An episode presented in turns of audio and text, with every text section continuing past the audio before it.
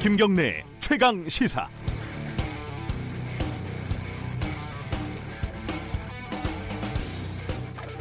사람들이 죽었단 말입니다. 이영만리 타국에서 7명이 사망했고 19명은 생사를 지금도 알 수 없는 상황입니다. 기적적인 생존자가 어딘가 있다면 구해내야 하고 어, 사망자가 더 있다면 수습을 해야 합니다. 당연한 말씀을 드리는 이유는 이게 당연하지 않은 사람들 때문입니다. 단위부강 참사 관련 뉴스들 밑에 차마 입에 담지 못할 댓글들이 수백 개, 수천 개 넘쳐납니다. 피해자들을 조롱하고 세월호를 끌어들여 다시 상처를 들쑤시고 이 와중에 정치적인 반대자들을 향해 욕설을 퍼붓고 서로 낄낄대고 비웃고 비아냥거립니다.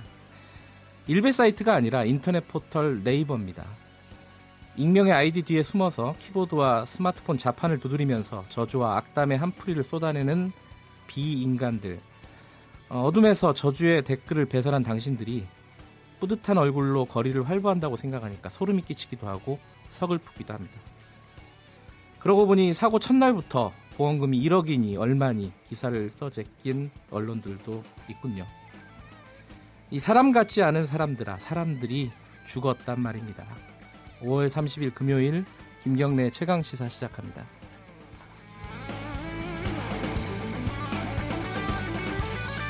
네, 주요 뉴스 브리핑 고발 뉴스 민동기 기자 나와 있습니다. 안녕하세요. 안녕하십니까. 헝가리 어, 속보 좀 정리해 보죠. 한국인 승객 33명 가운데 7명이 네. 숨졌고요. 7명이 구조가 됐습니다. 나머지 19명은 실종이 된 그런 상태입니다. 선장을 비롯한 현지인 승무원 2명도 실종이 됐는데요. 실종자들에 대해서는 지금 구조 작업이 진행 중이고 사망자 7명 가운데 2명의 신원은 확인이 됐습니다. 그리고 유람선을 추돌한 크루즈선 선장 있지 않습니까? 네. 헝가리 경찰이 체포영장을 신청을 했습니다. 음, 네. 아, 이 선장은 당시 추돌 직후에 구조하지 않고 그대로 운항을 해서 그게 의아하더라고요. 그렇습니다. 네. 저도 좀 그 부분이 좀 이해가 안 가는 그런 대목인데요. 예. 정부가 실종자 수색을 위해서 해군 해난 구조대 요원 등이 포함된 신속 대응팀 39명을 현지에 파견을 했고요. 네. 강경화 외교부 장관을 본부장으로 하는 중앙 재난 안전 대책 본부를 구성을 하고 네. 강 장관을 현지에 급파를 했습니다. 실종자 수색과 관련해서 우리 외교부는 강하류 인접국인 크로아티아, 세르비아, 루마니아 등 이 등의 나라에 대해서 협조 요청을 했고요. 헝가리 당국이 사고 선박 인양을 준비 중이긴 합니다만 지금 수심이 워낙 깊은 데다가 네. 작업 개시 후 인양까지는 좀 시일이 걸릴 가능성도 있습니다. 그 추가적으로 뭐 생존자 구조라든가 어, 실종자 수습이 안 나오는 게 좀 답답한 상황이에요. 그렇습니다. 네. 현대중공업 그 노사 갈등 어, 이 소식 좀 알아보죠. 대우조선해양 인수를 위한 현대중공업의 물적 분할 주주총회가 오늘 열리는데요. 네. 노사가 강하게 대립을 하고 있습니다. 네. 아, 지금 현대중공업 노조는 어제 오전 8시부터 전면, 전면 파업을 벌이면서 한마음 해관의 조합원들을 최대한 결집을 시켰는데요. 네. 오늘 주총에서는 현대중공업의 물적 분할을 승인할지를 의결을 하게 됩니다. 네. 근데 물적 분할은 회사가 어떤 사업 부문을 나눠서 자기 자회사로 만드는 건데요. 현대중공업이 존속회사와 신설회사로 나뉜다는 그런 뜻입니다. 존속회사는 인사와 노무 투자와 연구개발 부문을 가져가는데 네. 회사를 서울로 옮기게 되고요. 이름을 현대중공업에서 한국조선해양으로 바꾸게 됩니다. 그리고 신설회사는 현대중공업이라고 이름을 붙이고 나머지 생산 부문을 맡겨서 울산에 남기게 되는데요. 어, 현대중공업 노동자들은 이 같은 개편이 노동자들의 고용과 노동 조건을 대폭 악화할 것이다. 그래서 결국에는 구조조정으로 이어질 것이다. 이렇게 우려를 하고 있습니다.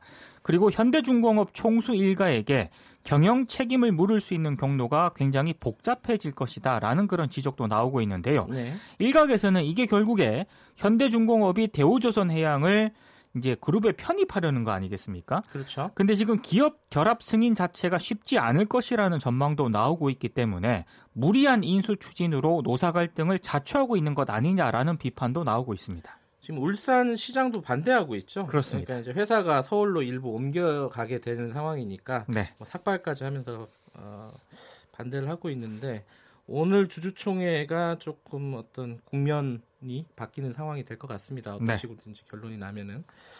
어, 제가 앞에서 말씀 못 드렸는데 유튜브 라이브 지금 진행하고 있으니까요. 유튜브에 들어오셔서 화면으로 보셔도 좋겠습니다. 기밀 유출한 외교관이 파면됐어요. 그렇습니다. 제일 강한 징계죠. 네. 파면은 최고 수위 중징계에 해당하는 처벌인데요. 예. 향후 5년 동안 공무원으로 임용이 될 수 없고 퇴직급여와 연금도 각각 50% 감액이 됩니다. 네. 아, 그리고 통화 그 내용을 보여준 다른 주미 대사관 직원에게는 감봉 3개월의 징계가 결정이 됐습니다. 네. 정부는 그동안 이 해당 참사관이 의도적으로 강효상 의원과 공모를 해서 지속적으로 기밀을 전달한 것으로 보고 이 부분을 집중 조사를 했습니다. 근데 네. 어제 징계위원회에서는 정상 간 통화 내용을 유출한 것만으로 징계 수위를 결정한 것으로 알려졌습니다. 네. 해당 참사관 측은 잘못한 것은 있지만 어, 사건 경위라든가 유출 범위, 과거 전례 등을 고려했을 때 지나치게 과중한 처벌이라면서 반발을 하고 있는데요. 네. 이 참사관은 파면 처분과는 별도로 형사 재판도 받게 됩니다. 네. 다음 소식은 그 삼성 바이오로직스 관련된 속보네요. 네, 서울중앙지검 특수 2부가 어제 삼성 바이오로직스 분식 회계를 감추려고 증거인멸을 지시한 혐의로 안모 삼성전자 사업 지원 태스크포스 부사장하고요. 네. 이모 삼성전자 재경팀 부사장에 대해서 구속영장을 청구를 했습니다. 네. 두 사람은 지난해 5월 5일 이 삼성전자 서초동 본사에서 열린 어린이날 회의를 주도한 것으로 지금 알려졌는데요. 네. 검찰은 이 회의에서 삼성이 삼성 바이오 분식 회계 의혹 수사에 대비를 해서 대대적인 증거인멸을 하기로 결정했다고 판단을 하고 있습니다. 구속된 일부 삼성 측 임원들은 윗선의 증거인멸 지시를 인정한 것으로 전해지고 있는데요. 아, 검찰은 두 사람이 증거인멸 외에도 삼성 바이오 자회사인 삼성 바이오 에피스의 지분 매입과 같은 회계 문제에도 깊이 관여한 것으로 판단을 하고 있습니다. 그 증거인멸 관련된 것은 수사가 사실상 마무리 국면으로 가는 것 같고 그렇습니다. 이제 그 제일모직 합병과 관련된 의혹들은 지금 언론에서 특히 이제 한겨레 신문에서 계속 의혹을 제기하고 있는데 네. 그 수사는 진행을 하고 있는 것 같고 조금 더 지켜봐야 될 것 같습니다. 신림동 CCTV 이게 경찰이 구한 게 아니라 피해자가 직접 구했다고요? 그 피해자가요. 예. 경찰에 먼저 CCTV를 확인하고 싶다고 얘기를 했는데 네. 최초 출동한 경찰이 건물주에게 연락을 해서 CCTV를 확보하라 네. 이렇게 안내만 한 것으로 확인이 됐습니다. 네. 그리고 피의자 A 씨가 피해자 집 앞에 머무른 시간이 애초 한 1분 정도라고 알려졌는데 네. 10분인 것으로 드러났습니다.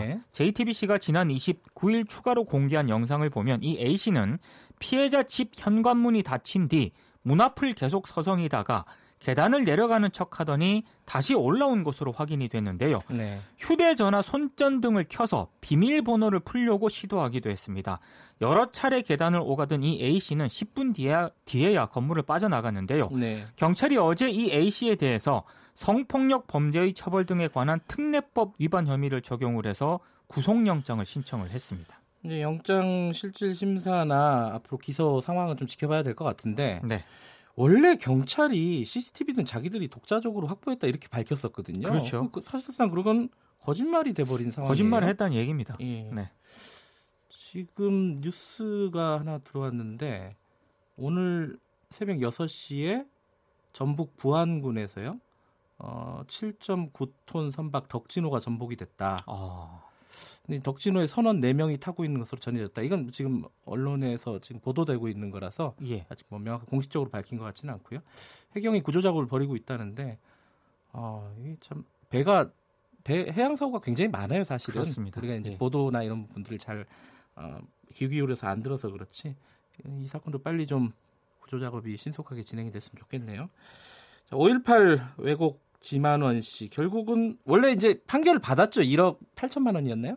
그, 굉장히 예, 판결을 받았습니다. 예, 그러니까 그, 손해배상을 지급을 하라 1억 1억 원 정도를 네. 5.18 단체한테 네. 안 내고 버티고 있었죠. 그러니까 지난해 12월 이 확정 예. 판결을 받았는데요. 예. 손해배상을 미루다가 최근 5.18 기념재단 쪽이 지만원 씨의 은행 계좌와 사무실 집기류 등에 대한 압류 조치를 하니까 네. 이제 뒤늦게 1억 아, 800만 원을 재단과 5.18 단체 등에 지급을 했다고 밝혔습니다. 아, 그리고 5.18을 왜곡한 인사가 법원 판결로 배상금을 물게 된 게 이번이 처음이라고 하는데요. 네. 그리고 지만원 씨는 5.18 당시 항쟁에 참여한 시민을 북한 특수군으로 지목한 또 화보를 냈거든요. 음흠. 이것 때문에 또 손해배상 소송이 제기가 됐고 이게 광주 고법에서 진행 중인데 네. 선고 공판이 오늘 오후 2시에 열릴 예정입니다. 아, 돈을 좀 이렇게 많이 물어봐야지 정신을 차리지 않을까. 그렇습니다. 라는 생각이 드네요. 자, 친박 집회에서 세월호 촛불 그, 그, 뭐랄까요? 조형물. 예, 조형물을 파괴, 파손한 사람들이 있었는데 결국 유죄를 받았네요. 징역형을 선고를 받았습니다. 네. 서울중앙지법 형사 30부가 아, 안모 씨와 임모 씨에게 각각 징역 6월 그리고 징역 10월에 집행유예 2년을 선고를 했고요. 오모 씨등 5명은 최대 300만 원의 벌금형을 선고를 받았습니다. 네. 이들은 지난해 3.1절 서울 광화문 광장에서 열린 친박 단체에서 주최한 집회에 참가를 했는데 네. 촛불 조형물을 발로 밟고 쇠파이프로 내리쳤고요. 그리고 서울시가 소유한 그 광화문 광장의 해치 마당, 광화 유리벽하고 계단 등도 망가뜨렸습니다. 네. 재판부는 이 조형물의 재산적 가치는 물론이고 이 조형물에 담긴 국민들의 추모 감정까지 훼손했다고 밝혔는데요. 피해 정도 등에 비춰봤을 때 죄질이 가볍다고 할 수 없다 이렇게 판단을 했습니다. 네. 오늘 주요 뉴스 브리핑 여기까지 하고요. 일주일 동안 고생하셨습니다. 고맙습니다. 고바이뉴스 민동기 기자였고요. 김경래 최강시사 듣고 계신 지금 시각은 7시 36분입니다. 김경래의 최강 시사는 여러분의 참여를 기다립니다. 9730으로 문자 메시지를 보내주세요. 짧은 문자 50원, 긴 문자 100원. 콩으로는 무료로 참여하실 수 있습니다. 네, 지금부터는 헝가리 유람선 참사 관련된 소식들을 좀 알아보겠습니다. 어, 원래는 헝가리 쪽에 교민을 연결하기로 예정이 돼 있었는데 지금 전화 연결이 어, 원활치 않은 것 같습니다. 먼저 어, 구조 전문가 통해서 관련 얘기 좀 여쭤볼게요. 지금 아까 제가 뉴스 브리핑할 때 말씀을 드렸는데 지금 답답한 상황이 음, 생존자가 있으면 구조가 돼야 되고 어, 사망자가 있어도 빨리 수습이 돼야 될 텐데 그게 지금 전혀 이루어지지 않고 있는 상황이 좀 답답합니다. 어, 멀리서 보기에도요. 지금 왜 그런지 어, 지금 어떤 어떤 부분이 어려운 부분인지 구조 전문가 어, 서울 반포 순환구조대 김재근 총괄 대장님 연결해서 좀 여쭤볼게요. 안녕하세요. 예, 안녕하십니까? 네. 어, 지금 우리 새벽 우리 시간으로 어제 새벽이었으니까요. 만 24시간이 넘었습니다. 그죠? 예. 이런 상황에서 어, 어떤 생존자가 만약에 있다면은 이게 가능성이 어느 정도 될까요? 이 부분이 가장 좀 걱정도 되고 어, 궁금한 부분이기도 합니다. 예, 저희들이 지금 가장 문제되는 게 지금 현재 물에 빠졌다고 생각할 때는 저체온증을 할 수 있는데요. 네네. 이게 보통 수온이 영하권이면 한 15도 정도면 저체온증이고, 음. 이게 지금 거기가 뭐 10도에서 12도 정도 한다고 하니까 네. 예를 10도 정도면 1시간 정도 저희들이 버틸 수 있다고 보고 있습니다. 네. 그래서 기온이 예를 들어서 1도 높아지면 한 30분 정도 그러니까 12도 정도쯤은 한 2시간 정도 생존의 가능성이 아. 있다고 네, 좀볼 수 있습니다. 지금. 예상할 아. 수 있는 정도죠. 만약에 어, 물에 빠졌으면은 어, 예. 그러니까 물 속에 있다면은 생존할 가능성은 그렇게 높지는 않다 이런 말씀이시고요. 예, 예 그렇습니다. 근데 이제 그 물살에 좀 휩쓸려 가지고 어디 딴데 예. 다른 좀, 좀 멀리 떨어진 곳에 있을 수도 있, 는거 아니겠습니까? 그렇죠. 그럴 때는 이제 저희들 이제 보통 실종자 개념을 갖고 이제 그렇게 하기 때문에 네. 또 특히 여기 뭐 저희 한강과 비교해봐도 물살이 훨씬 저희도 세기 때문에 예. 또 그렇게 되면 그분들이 위치를 어디 특정하기 어렵기 때문에 수색하기도 상당히 어렵고 네, 많은 시간이 요구할 걸 예상됩니다. 네. 근데 사고가 나던 날 어, 왜 19명, 너무 많은 숫자가 구조도 안 되고 실종이 돼 버렸어요. 이거는 네. 아마 그 기상 상황이라든지 여러 가지 것 때문으로 추정을 할 수 있겠죠, 아마. 그렇습니다. 저도 뭐 정확한 상황을 현재에서 본 건 아니지만 네. 뉴스 보면 너무 짧은 시간에 침몰을 하다 보니까 네. 예, 어떤 대피할 수 있는 그런 여지가 전혀 없는 순간이 돼서 네. 그런 많은 분들이 그 1층에 갇혀서 네. 그런 실종자로 된 것 같습니다 지금. 음, 그러니까 그 뒤에 이제 어, 물에 침몰이 되고 나서도 그 구조 작업이 전혀 그러니까 7명만 구조가 되고 19명이 구조가 안 됐단 말이죠. 그러니까 네. 그 부분은 어, 다른 어떤 요인들이 있지 않았을까 그 비라든가 그죠? 그렇죠. 이제 비도 많이 왔고 네. 폭우가 돼서 또 물살이 빠르다 보니까 침몰해서 일단 저희들이 볼 때는 침몰된 배를 구조하지 않으면 그 안에 예를 들어서 뭐 실종자가 있을 수도 있지만 네. 그렇지 않다면 또 침몰하는 순간에 또 네. 나와서 상당히 그 폭우가 또 비가 많이 오다 보면 유속이 빠르기 때문에 네. 우리가 예상한 것보다 훨씬 더 멀리 가 있을 수도 있기 때문에 그건 네. 단정적으로 말씀드리기가 좀 어렵습니다. 네. 비가 많이 와갖고 어, 유속이라든가 이런 게 한 두 배 정도 됐다 평소보다 이런 예, 얘기도 예. 있더라고요. 근데 지금 그 우리 정부에서 뭐 해군 해난 구조대 해경 구조팀 등등을 이제 계속해서 파견을 하고 있습니다. 예. 근데 이제 뭐 일부에서는 좀 늦은 거 아니냐라고 얘기하는데 이제 가서 어떤 어, 임무를 하게 될까요? 어, 그분들이 이제 물론 거리상에 있으니까 시간은 있겠지만 아직 그, 쪽에서도 선체 인양이라든지 네. 그 외형적인 수색만 하기 때문에 실질적으로 물속에 대한 작업은 아직 저도 안 이루어진 것 같습니다. 저희들이 아. 가면 그거에 대해서는 할 거고 지금 가신 분 저희 순환에서도 네. 대원이 파견됐지만 네. 이제 그분들이 평상시 이쪽에 일을 전문적으로 하고 있기 때문에 상당한 네. 도움이 될 것 같습니다. 아, 그 대장님이 보시기에는 어 네. 심해 수사 아 심해는 아니고 그강 강 바닥이나 네. 이런 쪽의 수색은 지금 진행이 네. 안 되고 있는 것 같다 이렇게 보이시는 거죠? 그렇죠. 지금 또 사실 현재 아까 아주 밤이고 폭우도 많이 쏟아지고 네. 더구나 또 유속이 빨라져서 네. 작업 자체가 사실 어려울 것 같습니다. 음. 예, 그 무조건 트위터에 들어간다고 해서 될 수 있는 게 아니기 때문에 그렇군요. 예. 유속 때문에 또 그 현지 상황을 솔직히, 솔직히 봐야 되겠지만 유족들 입장이야 이해하지만 그 그렇지 않으면 작업 자체가 이루어지지 않을 수 있기 때문에 네. 예, 예. 그거 그 점이 좀 서로 간에 어려울 것 같습니다. 예. 지금 선체 수색이 이루어지지 않는 것도 그런 이유 때문이라고 볼 수 있겠네요. 예, 그렇습니다. 진짜. 네. 그 지금 이제 그 부분이 계속 언론에 나오지 않습니까? 이 구, 구명조끼를 왜 입지 않았을까? 그죠? 아, 구명조끼에 대해서는 사실 좀 이제 일반인들하고 저희들 이렇게 평상시 사용하시는, 사용하는 사람들하고 이제 약간 이제 뭐 인식의 차이가 있을 수 있는데 구명조끼는 네. 사실 법을 어떻게 입어라 이건 아니지만 예를 들어 유람선 실내가 있는 것 같은 경우는 착용 의무는 없습니다. 아하.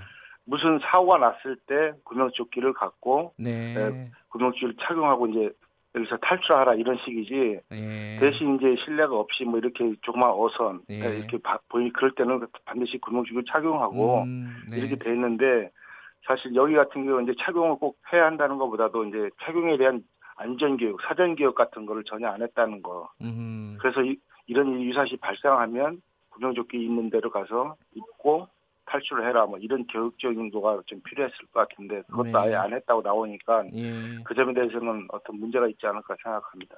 그런데 이게 일반적으로요. 이렇게 비가 많이 오고 예. 이러면은 유람선이 운행을 하는 게 좀 무리 아니냐 이런 생각도 드는데 어떻게 생각하십니까? 이제 뭐 현재는 아니기 때문에 사실 저희들도 그러니까 이 운행할 때 예. 어느 정도 이제 교육도 중요하고 그러지만 이제 적절한 통제가 필요한데 예를 네. 들어서 뭐 저희들 같은 경우도 이제 뭐뭐 풍속이 13m 이상이나 바람이 많이 불거나 시야가 안 좋을 때 이럴 때는 이제 출기반 통제도 되고 네. 기상특보가 내리면 하는데 네. 보통 현지에 가서 유람선 구경할 때는 아마 에, 그런 문제에 대해서는 크게 그렇게 개의치 않은 것 같아서 네. 네, 저희들 입장하고 좀 차이가 좀 있는 것 같습니다. 저희들 네. 지금도 여기서 기상특보나 팔단에서 방류시하고 운행을 정지하고 있는데 네, 그쪽에서는 아직 그렇게 되지 않은 것 같습니다. 이게 이, 런 어떤 급작스러운 침몰 상황에서는 수영을 아주 잘한다 그래도 굉장히 위험하겠죠. 어떻게 보십니까? 그렇죠. 이거는 이제 어, 요새 생존수에 아, 초등학생들 교육시키곤 하는데 네. 사실 이거 자체도 어, 평소에 이게 사실 그 교육과 훈련이 되어 있어야만 이걸 대처할 수 있거든요. 뭐 배에 같이 있을 거고 패닉이 올 수도 있고 구조될 때까지 저체온증에 대비해야 되기 때문에 네. 평상시 평소에 이런 교육을 갖고 대처 능력을 갖고 접해야지만 네. 그럴 때 대처 능력을 갖출 수 있는 거지 네, 쉽게 이렇게 해서 수영을 잘한다고 해서는 좀 네. 어려울 것 같습니다. 아 그런 것들을 학교 같은 데서 좀 어, 교육을 해야 된다 이렇게 보시는 거군요. 네, 이건 해야죠. 당연히 기본적으로 많이 해야 되고 네. 또 사실 자주 하지 않으면 네. 돌아서면 사실 이게 몸에 익숙해지는 게 아니기 때문에 네. 네, 자주 눈으로도 좀 보고 또 그런 상황에 대해서 일정 음. 시간 동안 교육을 또 받은 것도 필요하다고 생각합니다. 네, 이번 상황이 좀 정리가 되면은 이런 부분에 예. 대해서도 어떤 문제 의식들이 예. 좀 같이 좀 공유가 됐으면 좋겠다 이런 생각이 드네요. 예. 네, 오늘 말씀 감사합니다. 예, 고맙습니다. 서울 반포 순환구조대 김재근 총괄 대장이었고요. 어, 헝가리 부다페스트 현지가 지금 연결돼 있습니다. 어, 헝가리에서 사업하시는 이영인 선생님 연결돼 있고요. 안녕하세요. 예, 안녕하세요. 네. 어, 지금 그 부다페스트 교민 사회가 굉장히 좁잖아요. 굉장히 예. 어, 다들 충격도 많으시고 힘드실 것 같아요. 예, 그렇습니다. 뭐 교민들의 분위기는 어떻습니까 지금? 그 수색 현장이나 이런 데도 그, 많이 지금 우리 금 예. 야, 우리 교민들은 지금 슬픔에 빠져 있습니다. 예. 그 현장에서 멀리 떨어지지 않은 곳에 사신다고 들었습니다. 맞나요? 예. 뭐 한 10분 거리에 살고 있습니다. 아, 그래요. 그러면 뭐 사고 현장을 가보셨겠네요. 예, 제가 지금 오늘 낮에 가저 오늘 낮에 와가지고 사진을 찍었습니다. 아, 지금 거기가 지금 몇 시예요, 선생님? 지금 12시 45분입니다. 아, 바, 밤 12시 45분이요? 예, 예, 예. 예, 그렇군요. 어, 늦은 시간인데 연결해 주셔서 감사드리고요. 현장에서는 어떤 작업들이 주로 이루어지고 있던가요? 가보시니까?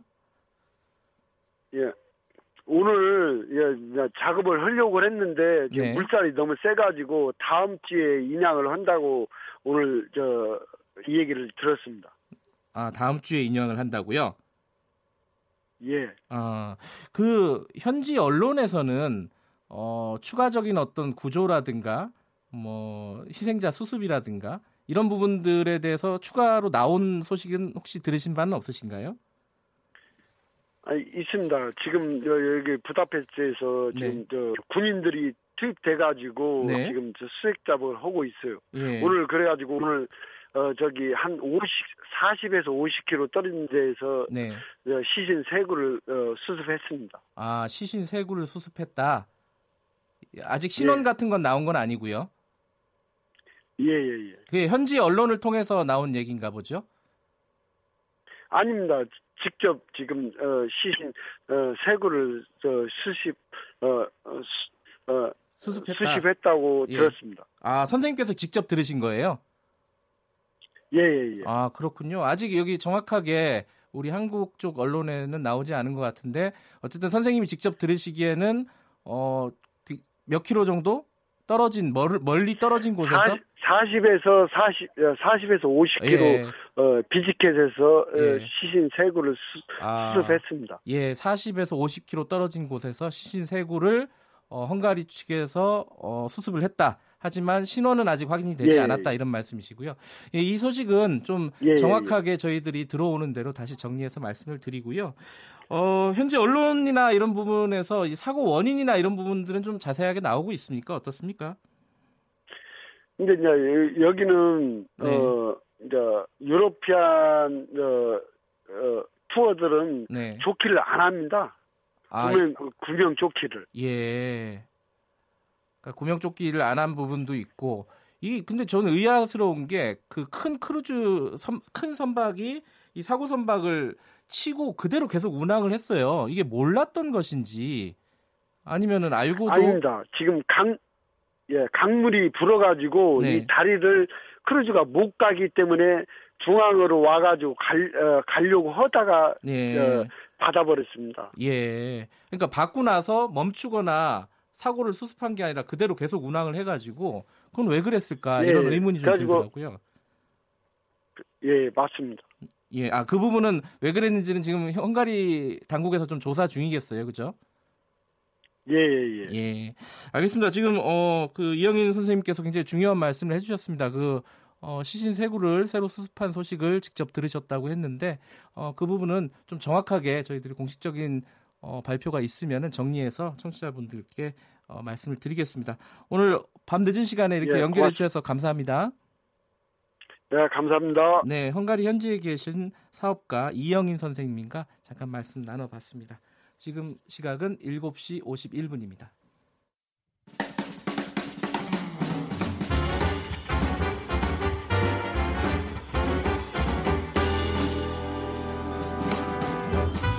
여러분의 아침을 책임집니다. 김경래의 최강 시사. 네, 매주 금요일 한 주간을 정리하는 시간입니다. 여론의 민낯 빅커뮤니케이션 전민기 팀장 오늘도 나와 계십니다. 안녕하세요. 네, 반갑습니다. 전민기입니다.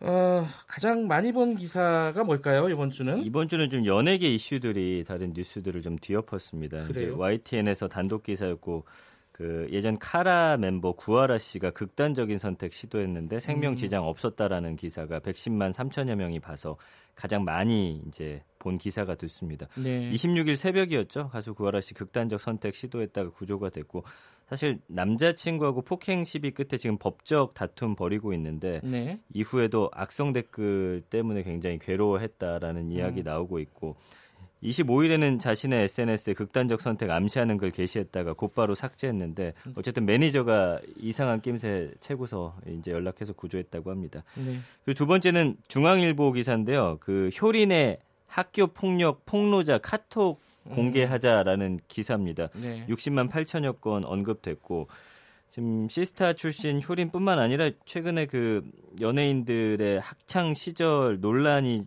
계속해서 연이어 폭로가 되고 있거든요. 네. 근데 이제 효린 씨한테 3년간 학교 폭력 당했다고 주장하는 피해자하고 다른 피해자가 이제 카카오톡 메시지를 공개를 했습니다. 네. 네, 중학교 1학년 때부터 3년간 끊임없이 뭐 학폭 당했다, 옷 현금 뺏겼고 아파트 놀이터에서 폭행당했다, 뭐 노래방 마이크로 머리를 맞았다라고 폭로가 돼 있고. 네. 그 폭행하고 나면 쌍방 폭행되도록 뭐 자신을 때리도록 했다 뭐 이런 말도 나오는데 어쨌든 중요한 건 사실관계 확인인 것 같고요. 이후에 그 피해 주장 네티즌이 폭로했던 글 지우고 난 이후에 효린 측에서는 지금 명예훼손으로 고발 하겠다 이렇게 입장을 어, 음, 내놨습니다. 약간 사실관계에 대한 다툼이 있군요. 그렇습니다. 예. 근데 최근에 이제 예전에 연예인들 중에 네. 학교 폭력의 가해자다 이런 폭로들이 좀 잇따르고 있어요. 예, 맞습니다. 예. 그래서 뭐 그만둔 분들도 있고 그렇습니다. 예. 예. 다음으로 많이 본 기사는 뭘까요? 오늘 아침에 확인했더니 54만 명이 본 게 이제 그 헝가리 부다페스트 유람선 아, 사고고요. 그랬군요. 예, 예. 그리고 그 이후에 국민일보에 동생은 지하철 성추행범 아니다 반박 영상 발칵이라는 예. 제목 기사입니다.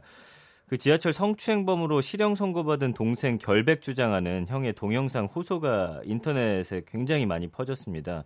그러니까 형은 철도 경찰이 체증했다는 성추행 증거 영상을 현미경으로 보듯 프레임 단위로 분석해가지고 어 현악기 연주자였대요. 그러면서 네. 그 습관까지 제시하면서 이게 이제 동생이 제, 잡혔을 때 제시된 영상 같은 것들이 성추행처럼 보이는 각도에서 뭐 촬영됐다 예. 이런 예. 것들이에요. 그래서 지금 여기에 대한 논란이 뜨겁습니다. 관련해서 저희도 이번 주에 이 사건을 좀 다른 다루셨어요? 있었는데 예, 예. 어, 박지훈 변호사는 여기서 법리적으로 보면은 유죄일 가능성이 높다. 높다. 예, 뭐 예. 그런 말씀도 들었습니다. 뭐 어쨌든 여론은 지금 그 영상만 봤을 때는 예. 이제 그분이 동생을 위해서 편집한 예. 거기 때문에 네, 설득력을 갖고 있더라고요. 항소심에서 좀 다퉈보면 될것 네, 네, 같고요. 네.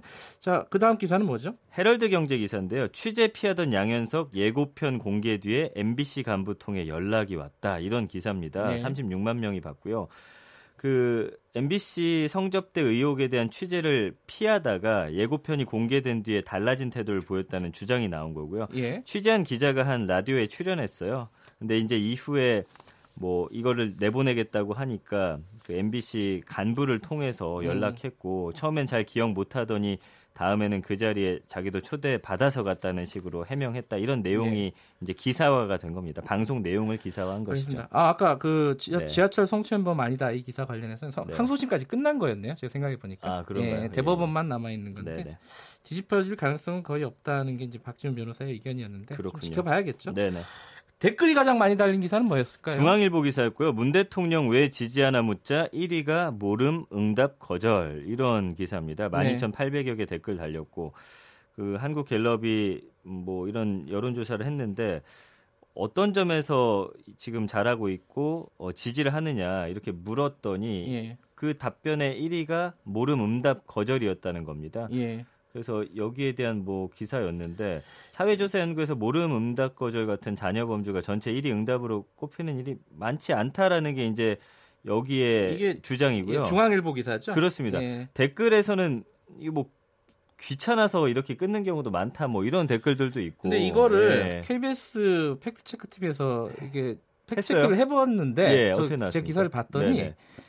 이게 2014년부터 이런 조사가 279건이 있었는데 네. 모름, 응답 거절이 그 뭐랄까 그 지지하는 사람들한테 1위였던 음. 응답 중 1위였던 횟수가 어 29번이래요. 네. 그러니까 계속 가끔씩 있, 는 일이고. 근데 이제 중앙일보 조사로는 예. 이제 대통령 임기 말기에 이런 식의 답이 그렇지 많이 않다는 게 팩트 체크입니다. 하더라고요. 어, 박근혜 예. 정부 때 집권 2년 차까지 네. 어, 다섯 번의 경우에 모름 응답 거절이 음. 1위였고 심지어 모름 응답이라는 응답이 31%인 적이 있었대요. 박근혜 네네. 정부 때는.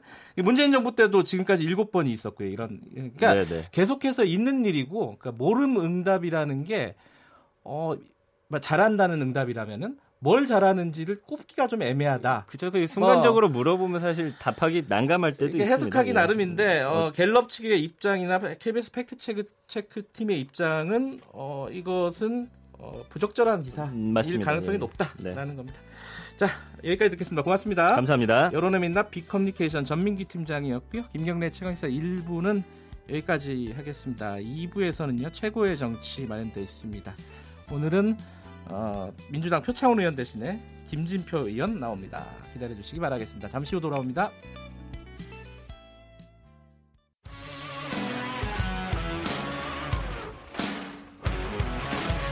뉴스타파 기자 김경래 최강 시사.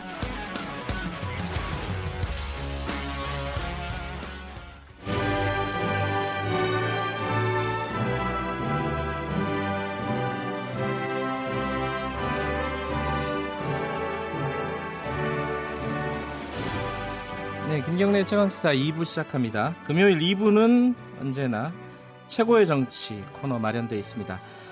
어, 전국의 가장 뜨거운 현안을 여야 의원, 대표 선수 두 분과 이야기를 나눠보는 시간입니다. 어, 어, 저번 주까지 표창원 의원, 민주당의 표창원 의원이 하셨는데 이 금요일마다 지금 어, 회의에 들어가야 되는 어, 급박한 상황, 사정이 생겨가지고 교체, 선수 교체가 됐습니다. 어, 굉장히 관록의 정치인이 나오셨습니다. 더불어민주당 김진표 의원님 모셨습니다. 안녕하세요. 네, 안녕하세요. 네, 그리고 어, 이 자리에 터줏대감이십니다. 자유한국당 김영우 의원 나오 계십니다. 안녕하세요. 네, 반갑습니다. 어, 지금 유튜브 라이브 하고 있으니까요. 어, 김진표 의원님, 김영우 의원님 얼굴을 확인하실 분들은 유튜브 라이브로 들어오셔서 확인해 주시고요. 그리고 문자를 주시면은 제가 두 분께 대신해서 좀 질문 해 드릴 수도 있겠습니다. 어, 샵 9730으로 짧은 거는 50만 어, 50만 원이 아니라 50원. 어, 많이, 많이 올랐네요. 긴 거는 100원입니다. 어, 애플리케이션 콩으로는 무료로 참여하실 수 있고요. 자, 오늘 처음 오셨으니까 어, 최근에는 어, 방송에서 많이 못 본 것 같아요. 그죠? 제 유튜브 방송에서 늘 아 유튜브 하시는군요. 네. 아 유튜브에는 그 시청자들이 좀 많습니까? 어떻습니까? 네 주로 저는 경제에 관한 이야기. 아, 예 아시는 분은 다 아시겠지만 부총리까지 하셨던 음. 경력이 있으시고 어, 두 분은 좀 아세요, 김영우 의원님? 아, 저는 뭐 김진표 우리 선배님은 이제 17대부터 저는 18대부터 국회의원 했고요. 네. 어, 경력이 많으시고 제가 이제 국회 국방위원장 할때 예. 제가 국방위원으로 제가 모셨죠. 어. 예, 제가 아주 정말 평소에 예, 존경하고 또 따라 배우고 싶은 롤 모델이세요. 아니 이렇게 그래서 저... 아마 토론이 잘 안 될 겁니다. 이 어떡하죠? 화기애애한 최고의 정치로 어, 거듭나겠는데요. 아, 이게 어쨌든 오랜만에 그 유튜브에서는 계속 보셨지만 KBS 청취자분들하고는 되게 오랜만에 보시는 걸 텐데요. 어, 뭐 인사 좀 한 말씀 하시는 거 네. 어떨까요? 안녕하십니까. 예. 더불어민주당의 김진표 국회의원입니다. 네. 오늘부터 이 김경래의 최강 시사 네. 어, 금요일 코너 최고의 정치에서 우리 김영우 의원님 모시고 매주 뵙게 되었습니다. 네. 어, 우리 정치가 국민들로부터 신뢰를 받지 못하고 있다는 것이 다 공통적인 인식인데 어, 국민들의 눈높이에 맞는 최고의 정치 프로그램 만들 수 있도록 저도 열심히 노력하겠습니다. 그래야만 이 오늘 시간이 금요일이면 주말을 앞두고 발걸음도 좀 가볍게 출근하셔야 할 그래야죠. 예. 그런 즐거움을 좀 드릴 수 있는 그런 노력을 어. 하도록 하겠습니다. 항상 그렇게 즐거운 아이템들은 아니었어요. 그, 어, 총선이 한 1년 남지 않았습니까? 그럼 김진표 의원님도 이 총선 전략으로 이렇게 대외 활동을 재개하는 거 이렇게 봐도 되는 거 아니에요? 뭐 모든 정치인은 다 그렇죠. 그렇죠. 네, 모든 당연한 거죠. 네. 네. 오늘 처음은 그 얘기부터 좀 시작해 볼게요. 어, 국회가 6월 임시국회가 열리느냐 어, 지금 오늘까지 뭐 소집을 내야 된다면서요? 네. 그죠? 그 민주당은 단독으로 내는 건가요? 어떻게 되는 겁니까? 본래 우리 국회법에 보면 마이크 잠깐 조금만 네. 앞에. 네. 어, 짝수달은 저, 정례적으로 임시국회가 있습니다. 그렇죠. 그러니까 예. 6월 달은 당연히 있어야 되는 것이죠. 예. 그런데 이제 지난 5월, 4월 이 기간 동안에 자유한국당이 장애 투쟁에 나서고 국회가 정지되어 있었는데 네. 에, 이제는 추경이라든가 여러 가지 시급한 현안 때문에 더 늦출 수가 없고 당연히 6월 국회 해야 되니까 대체로 자유한국당에서도 그런 공감대가 만들어진다고 저는 보고 있는데요. 네. 오늘이나 주, 말 중에 대개 협의가 돼서 월요일까지 안 되면 어제 저희 의총에서는 어 저희가 어제 워크숍을 했는데 네. 그런 결의를 했습니다. 음. 어 뭐 자유한국당하고 같이 하는 게 최선이고 안 되면 다른 교섭단체하고라도 안 그러면 우리 당 혼자라도 어, 국회 소집 요구서를 내고 국회 각 상임위원회 활동에 아, 하여간 자유한국당에 들어올 때까지 같이 기다리고 이, 임하겠다 그런 지. 그 국회 소집 요구서는 어, 지금 민주당 단독으로도 가능하죠 숫자로 보면은 그렇습니다. 4분의 1인 거죠 제적에. 네. 예, 그럼 가능한데 그 나경원 의원 원내대표 같은 경우에는 여기에 대해서 씁쓸하다 이렇게 표현을 했어요. 이게 어떤 반응이에요? 하겠다는 건지 안 하겠다는 건지? 지금 사실 여야가 강경 대치로 치닫고 있죠. 예. 아주 극단적인 그 양극화 현상을 보이고 있는데 오늘 이제 우리 당은 그 원내 원외 그러니까 원외 당협위원장과 이제 국회의원 어, 연석 회의가 있습니다. 오늘 네. 종일이요 예. 천안에서 음. 그래서 오늘 이제 많은 이야기가 있겠습니다만은 지금 상황이 잘 풀리지 않을 것 같아요. 그래요? 더더군다나 이제 어. 예, 최근에 뭐 여러 가지 핫 이슈들이 계속 이어져 나오고 있지 않습니까? 네. 예, 그 서훈 국정원장, 양정철 민주정책원장 또 뭐 만나는 문제 물론 이런 게 이제 직접적으로 뭐 국회 상황하고는 별개의 문제입니다만은 네. 에, 지금 이제 대통령께서도 또 정치 쟁점화 될 수 있는 네. 정치 쟁점이 될 수 있는 그 굉장히 좀 그런 그 센 발언들을 하시다 보니까 오히려 이 정치가 더욱더 극단적으로 가는 것 같아요. 음흠. 근데 계속 이렇게 가서는 안 될 겁니다. 그리고 이제 협상 테이블에 앉는 게 중요한데 지금 이제 서로가 서로를 잘 인정하지 않으려고 하는 이게 완전히 그냥 불신이죠. 그러니까 협치가 돼야 되는데 이런 상황이 이제 계속 되는데 그래도 국정 운영에 좀 책임이 있고 또 힘이 있는 아, 여당이 이 문제를 좀 푸는데 조금 적극적이었으면 좋겠다. 그렇지 않고 지금 상황을 여당이 좀 지켜보고 있고 이것을 또 정적으로 활용하는 게 아닌가라는 그런 또 의구심마저 든단 말이죠. 음. 어쨌거나 아, 협상해서 빨리 풀기를 바랍니다. 제가 예, 김진표 의원님, 음, 네. 우리 김영호 의원님께 네. 에, 드리고 싶은 말씀이 있는데요. 제가 18대 마지막 해에 야당으로서 원내대표를 했습니다. 그때 네. 우리가 소수 야당이었죠. 자유한국당이 다수 여당이었고 어, 그런데 어, 저희가 그때 원내대표 하면서 기회 있을 때마다 강조한 것이 절대로 국회를 문 닫게 하는 방법으로는 야당이 투쟁하지 말자. 그러니까 장애 투쟁이 필요하면 장애 투쟁하고 국회에 참여해서 각 상임위원회에서 본회의에서 야당이 국민을 상대로 발언할 수 있는 기회가 있는데 왜 국회에 참여를 안 하느냐. 그러니까 가장 어리석은 방법이 국회를 문 닫는 야당의 투쟁이다. 음. 야당, 왜냐하면 지금 장애투쟁을 4월, 5월에 자유한국당이 청와대 앞에 가서 뭐 하고 한 거 우리는 정치인들은 알지만 네. 국민들이 몇 프로나 알겠습니까? 국회에서 정확 제대로 된 의안과 국민의 민생에 관련한 이야기를 가지고 정부를 공격하고 비판할 때 그것이 언론에서나 국민에서나 더, 더 높이 평가받고 더 잘 다뤄지거든요. 그래서 저는 어 장애투쟁 할 때는 하고. 근데 왜 국회 문을 닫는 것을 가지고 저, 저 하느냐. 이거는 아주 정치 수준이 낮은 나라에서나 하는 방법이지. 선진국 어느 것도 야당이 국회 문 닫는 거로 정치를 하는 그런 건 없습니다. 이거는 좀 바꿨으면 좋겠습니다. 원, 칙적으로는 예, 우리 김진표 의원님이 말씀하신 게 아마 옳고 옳게 예. 느껴질 겁니다. 옳게 들릴 겁니다. 하지만 지금 대한민국 정치가 너무 기울어진 운동장이에요. 그러니까 예를 들면 아, 미국의 오바마 대통령이나 아, 이런 분들은 퇴임 이후에 그런 얘기를 했어요. 아, 자기가 가장 매일매일 했던 일 중에 가장 많은 일은 일정은 야당 의원들하고 식사하는 거 야당 의원들하고 전화하는 거라 그랬습니다. 그것은 뭐냐면 그런 협치의 정신을 가지고 어, 국정 운영을 해간 것이죠. 그런데 지금 저는 어, 문재인 대통령께서 경제 여러 가지 그 실책, 실정 이런 것도 있습니다만은 가장 역사적으로 오히려 그 큰 뭐라 그럴까요? 과오는 국민을 편가르기 한 거다. 국민을 적폐 세력 대 촛불 세력으로 나누고 말이죠. 네. 또 야당을 인정하지 않지 않습니까? 이런 경우라면 국회가 굉장히 유명무실해진다. 물론 우리 정치인 국회의원으로서는 국회를 정상화할 의무와 책임이 있겠죠. 하지만은 fast track도 그렇고 이렇게 범여 사당이 예, 강제적인 입법 과정을 통해서 fast track을 활용하고 악용하니까 우리로서는 밖으로 나갈 수밖에 없습니다. 물론 이제 예, 원내 투쟁도 해야 되겠죠. 하지만 아, 이것을 푸는 데 있어서는 여당도 좀 협치에 알겠습니다. 예, 노력을 해 주십사 하는 문재인 대통령이 강국한 부탁의 말씀을 드립니다. 정상회담 하자 그랬잖아요.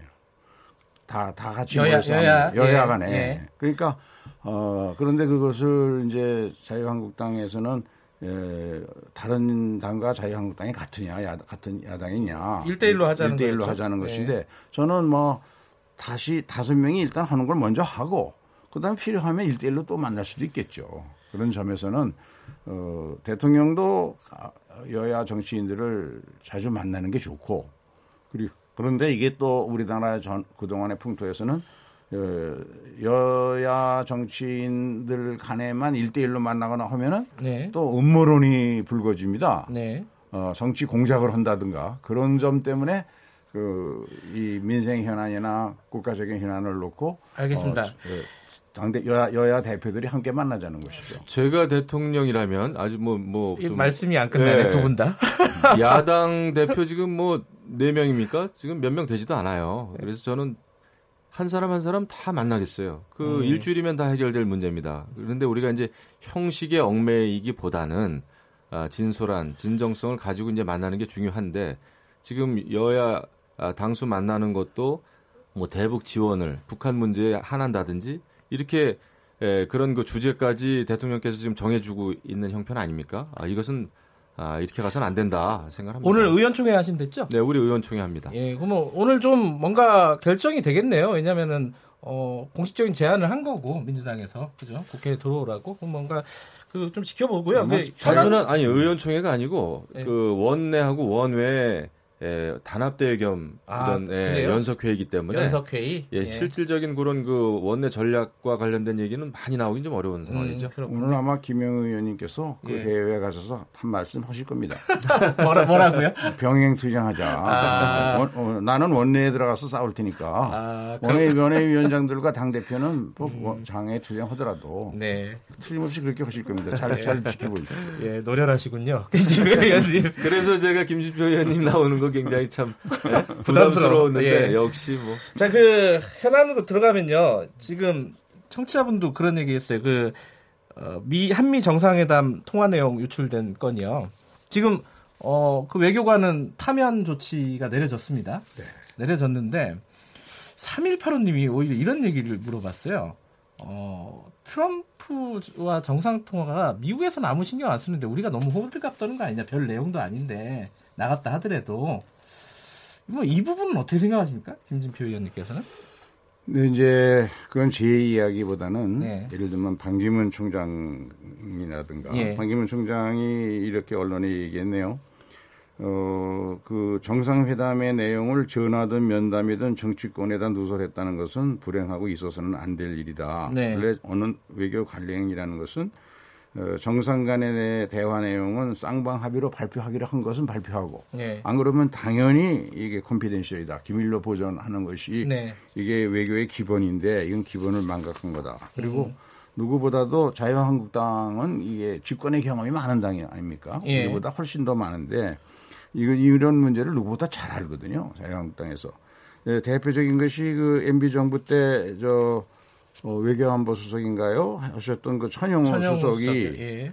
그 만일 자유한국당이 강효상 의원의 폭로를 두둔한다면 이건 공당으로서의 자격을 의심받을 수 있는 큰 실수를 범하는 거다. 네. 왜냐하면 국제사회에서 대한민국을 왕따시키는 상종하지 말아야 할 국가로 만드는 일이다 이것이. 그래서 이것은 예, 분명히 선을 그어줘야 된다 하는 게 지금 많은 외교 전문가들의 이야기거든요. 그래서 발표된 내용 자체가 예. 아, 국가 안보나 기, 이, 여기에 직접 영향을 줬냐 안 줬냐와 관계없이 저 나라에서는 정치인들이 양 정상 간의 대화 내용도 전부 정쟁의 요소로 다룬다. 이렇게 되면 좀 곤란하다는 것이죠. 물론 그 예, 정, 예, 정상 간의 통화 내용이 일부가 됐든 전부가 됐던 아, 밖으로 나왔다는 거에 대해서는 이제 감론을박이 있을 수 있어요. 네. 근데 저는 이번 기회에 예, 우리 대한민국 외교의 그 나무만 봐서는 안 된다. 음. 군사 기밀이 아니 군사 기밀이 아니라 국가 기밀 정상 간의 네. 통화 내용이 예, 유출됐다고 하는 이 나무만 가지고 외교관을 파, 파면하네 또 정치인을 고발하네 이런 쪽으로 가는 것은 저는 바람직하지 않다고 생각합니다. 지금 이런 일이 불거진 그 배경에는 대한민국 외교, 외교가 완전히 국제적으로 좀 고립돼 있다. 네. 그리고 강경화 아, 그 수장을 아, 비롯한 그 외교부의 역할이 너무나 지금 없다. 청와대에 모든 게 휘둘린다. 그리고 결론적으로는 대한민국 외교가 한미 동맹도 흔들리고 한일 관계도 최악이고 또 한반도 정세의 가장 중요한 북한의 핵 문제도 풀리지 않는 네. 이 비극적인 상황 이게 벌어지고 있는 거 아닙니까? 여기에 대해서 국민적인 우려가 있는 거예요. 근데 야당 의원으로서는 아, 물론 정상 간의 통화 내용을 이야기한다는 거에 대해서는 여러 가지 고민이 있었겠죠. 하지만 지금 이런 외교를 그냥 그러면은 아, 그냥 내버려 둬야 되느냐라고 하는 또 의원으로서의 그 개인적인 평가가 있었을 겁니다. 이런 걸 같이 봐줘야지. 알겠습니다. 이거 외교관만 그냥 그 파면해가지고 될 일이겠어요? 저는 네. 강경화 외교부 장관이 저는 정말 이해가 안 가요. 본인은 국회에 나와가지고 말이죠. 사드와 관련해가지고 삼불 정책이라고 하는 엄청난 이야기를 국회에서 했 습니다. 네. 그건 국가 이익과 공익에 정면으로 반대되는 일이었어요. 그러니까 미국의 MD 체계에 절대 가입 안 하겠다. 또 사드 추가 배치 안 하겠다. 한미일 군사 동맹으로 가는 일은 앞으로도 미래에도 없을 것이다. 라고 하는 얘기를 서슴없이 했단 말이죠. 이런 게 국익을 해치는 거예요. 근데 어떻게 저 참사관, 말단 참사관을 그냥 파면하는 걸로 이 일을 해결하는 건지 저는 그러니까 도저히 강경화 장관 책임론이 자유한국당에서 나오고 있는데 그 부분은 김진표 의원님은 어떻게 보세요? 예, 지금 이제 그동안 외교부가 기강회의라든가 네. 또 의전 실수 이런 것들이 몇 개 있었죠. 네. 네, 이런 것을 사실은 작게 봐서는 안 된다고 생각합니다. 왜냐하면 외교라는 것은 어 그 다른 나라와의 관계에서 일어나는 일이기 때문에 작은 실수도 어, 상대방에게는 굉장히 큰 결례를 범하는 게 네. 되니까. 네. 그런 점에서 지난번에 외교부에 인사가 단행되어서 차관이 좀 책임을 지고 그런 일들은 대개 차관선에서 정의돼야 할 일들이라고 정부가 본 거죠. 네. 됐는데 어, 강경화 장관이 이제 그 좋은 그 이미지를 가지고 국제 무대에서 오랜 경험을 토대로 어, 주변 국가들과의 외교 활동을 잘 하고 있다고 저는 생각을 하고요. 네. 특히 이번에 제가 여야 중진 의원들하고 함께 미국 의회에 가서 미국 의회 지도자들 또 미국의 많은 정치 전문가들을 보수 진보 세력 공이 다 여야 의원과 함께 만나봤는데 네. 그분들이 어느 때보다도 한미 동맹은 견고하다라는 네. 이야기를 여러 차례 반복해서 확인해 주시더라고요. 그런 네. 점에서 어, 야당으로서 걱정은 되시겠지만 어느 때보다도 한미 관계, 한미 동맹은 더 견고하다는 점 말씀드리고 싶죠. 그 정보가 유출이 된 기밀 정보가 유출이 된 부처의 장관이 책임져야 된다면은 그 유출을 발표한 의원도 뭐 책임을 져야 된다 이렇게 생각할 수도 있는 거 아닌가요? 이것은 이제 여러 가지 그 문제 소지가 있죠. 근데 음. 지금 야당 의원이 이제 외교관하고 통화한 내용의 일부를 네. 예, 일부를 뭐 그 word by word 이런 식이 아니고 이제 대체적인 그 이야기를 한 것인데 네. 예, 저희로서는 지금 대한민국 외교가 제대로 가고 있는 것인지에 대해서 강력하게 네. 견제와 균형을 할 그 의무도 있는 겁니다. 음. 아 물론 그게 이제 삼급 비밀이라고 뭐 이렇게 현재까지 잠정적으로는 나와 있습니다만은 예, 물론 저도 국방위원장 하면서 많은 그 어, 국가 기밀을 다뤄봤어요. 네. 국방과 관련해서 우리 김진표 의원님도 이제 국방위원이신데요. 네. 예, 그런 거에 있어서 이제 예, 물론 이게 국가 기밀은 원칙적으로는 어, 보호하는 게 맞으나 지금 보면은 저는 그것도 여당 대 야당 이 다른 잣대로 들이대면 안 된다는 거를 제가 좀 강조하고 싶어요. 왜냐하면은 여당의 경우에도 국가 기밀에 해당하는 것을 뭐 하루가 멀다 하고 폭로를 여러 차례 했습니다. 네. 아, 그럼에도 불구하고 또 여러 가지 활용을 했죠. 그러니까 정권에 예, 정권에 이롭다고 생각하는 국가 기밀은 폭로가 돼도 되고 그렇지 않고 야당이 정권을 견제 균형하기 위해서 폭로하는 거에 대해서는 형사 고발 조치부터 하는 것은 저는 올바른 그 태도라고 보지 않고요. 그다음에 알겠습니다. 애초부터 또 청와대가 강효상 의원 그 발언에 대해서 사실 무근이다. 네. 사실이 아닌 주장이다. 이렇게 그 대변인 논평까지 해놓고 나서 이렇게 형사 고발까지 하는 건 또 무슨 그 이유입니까? 알겠습니다. 이게 지금 보니까 제가 시간이 이 두 분이 이제 다선 의원 아니십니까? 삼선, 사선이시니까요. 그래서 말씀도 기신 것 같아요. 다음에는 좀 이게 삼선만큼만 하겠습니다. 시간 제한을 좀 드려요. 다른 얘기 한 마디씩만 좀 여쭤보고 어, 대략 마무리해야 될 것 같아가지고 네. 좀 아쉽지만은 그 국정원장과 민주당 연구원장 음, 양정철 서훈 만남이라고 할까요? 네. 그 부분에 대해서 일단 뭐 이거는 김영우 의원님이 먼저 말씀해 주셔야 될 것 같아요. 어, 국방 아, 국방이가 아니죠. 이건 정보위 열어 가지고 좀 따져보자. 이혜훈 위원장이 얘기했잖아요. 네. 그럼 자유한국당 입장은 뭐예요? 그 부적절하고 하다고 계속 말씀하시니까. 아주 아주 부적절하고 위태롭고 위험한 만남이죠. 예. 예, 저 서훈 국정원장이라고 하는 사람은 대한민국 정보기관의 수장입니다.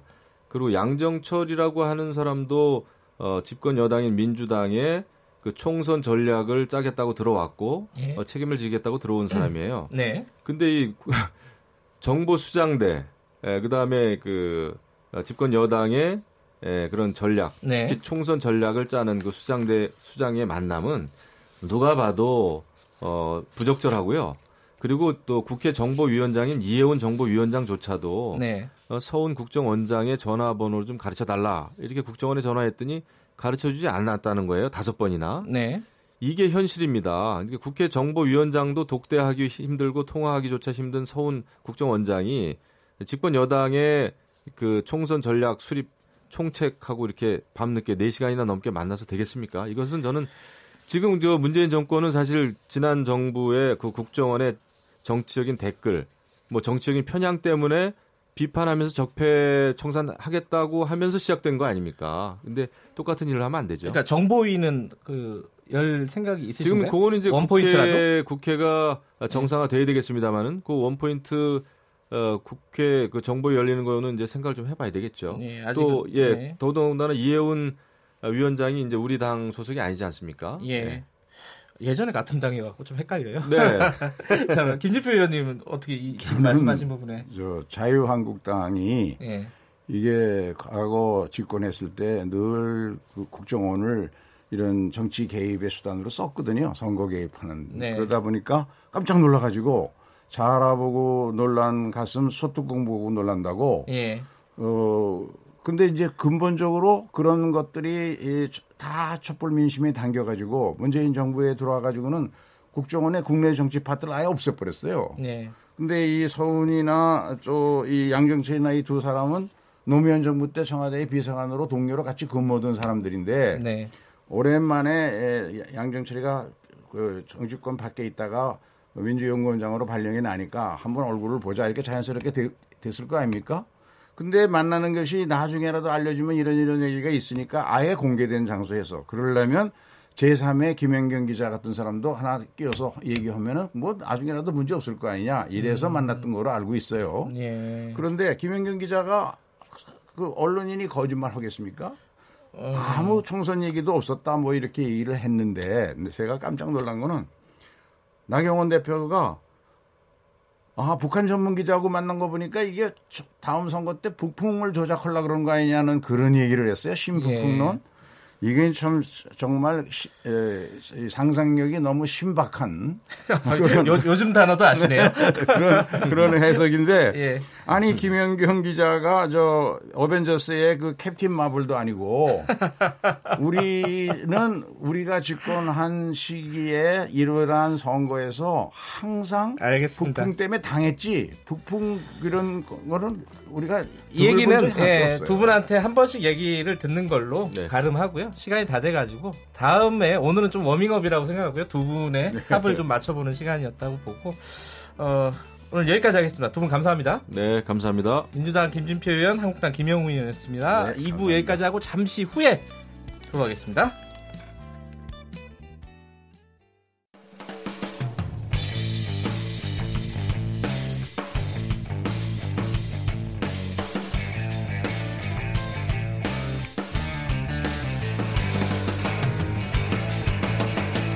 김경래의 최강 시사.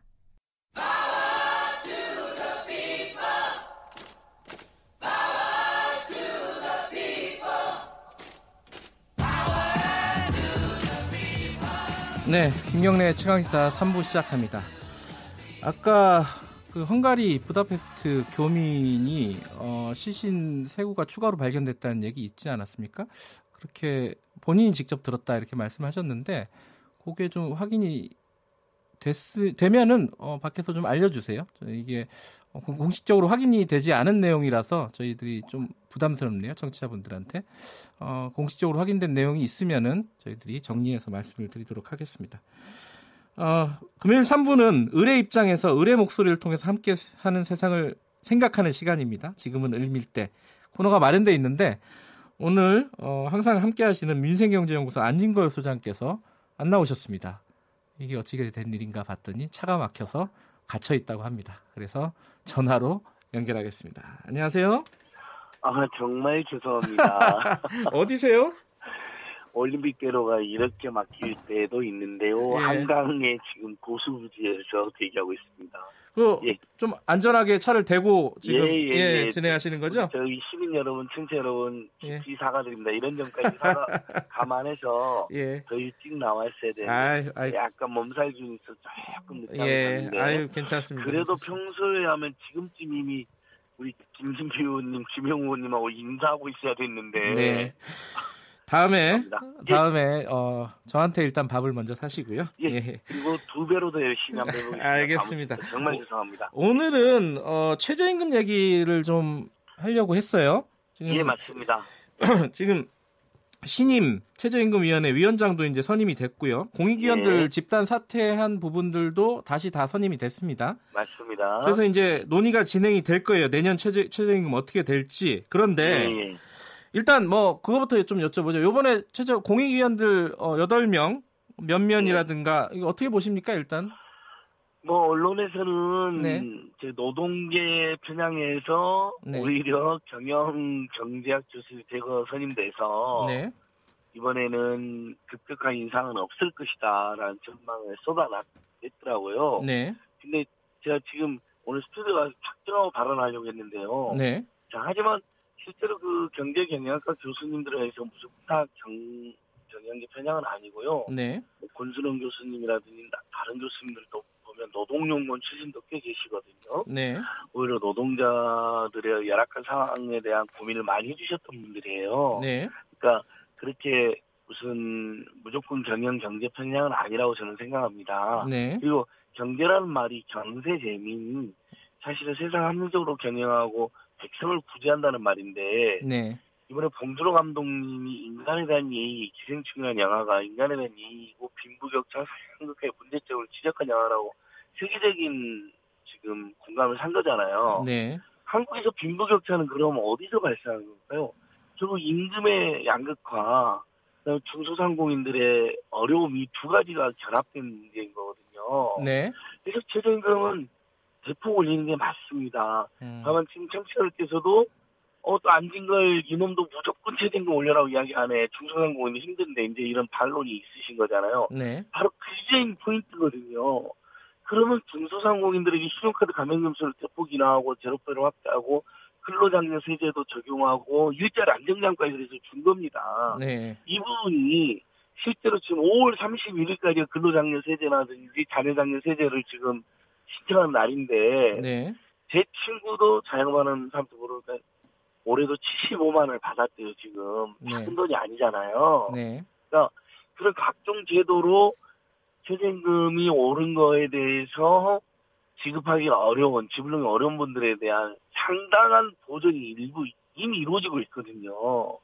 근데 계속 그분들을 내세워가지고 최저임금이 마치 나라를 망하겠다, 최저임 경제를 망하겠다는 것은 예. 매우 지나치는데 예. 제가 결론부터 말씀드리면 어쨌든 체중이 많이 올라서 어려움을 호소하는 분들이 있었고 네. 고용의 일부 감소도 어, 실제로 드러난 현상이 막 하기 때문에 네. 속도 조절은 불가피하다. 예. 근데 제가 작정하고 이야기했던 건 뭐냐면요, 앵커님.